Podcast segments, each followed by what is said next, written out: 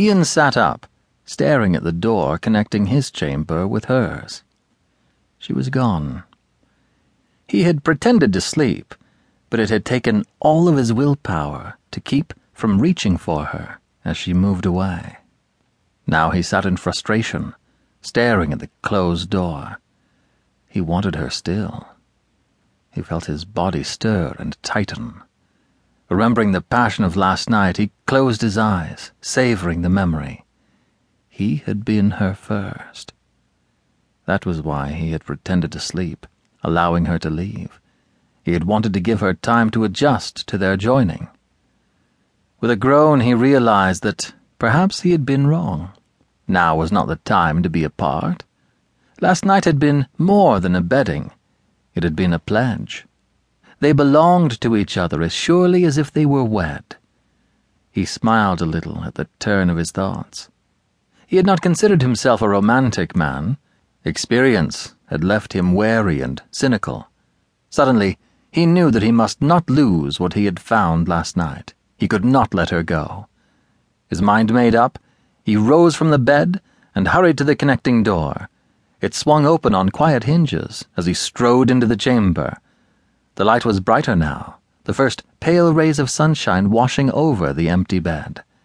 He stood there, unable to move. Empty. It was empty. He quickly scanned the chamber. Where was she?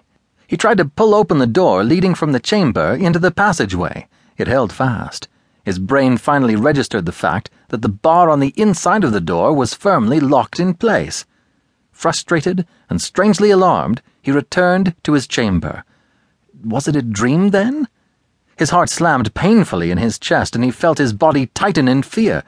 Surely not. It had felt real. No, it was real. He frantically pulled the bed coverings aside. In the center of the mattress, he saw a small brownish stain. Blood. It must be her blood. She had been a maiden. He felt a rush of triumph and an overwhelming sense of tenderness. But the feelings faded as he thought about the bolted door. There was no other way to leave the chamber, and real people didn't disappear into thin air. With a frustrated gesture, he pushed his hair out of his face. She had to be real. He couldn't begin to believe otherwise. He didn't know where she had gone, but that no longer mattered. He would find her. He had to. In one night, with one act, she had irrevocably become his world. He sat on the bed, running his hands over the mattress, searching for an indentation, traces of her warmth, something that proved she was real. His hand stopped, closing around something small and cold. He held it up, turning it in the strengthening light. It was a stone of some kind, hanging on a small golden circle. The smoky amber crystal glimmered in a shaft of sunlight. He examined it closely. The workmanship was fine.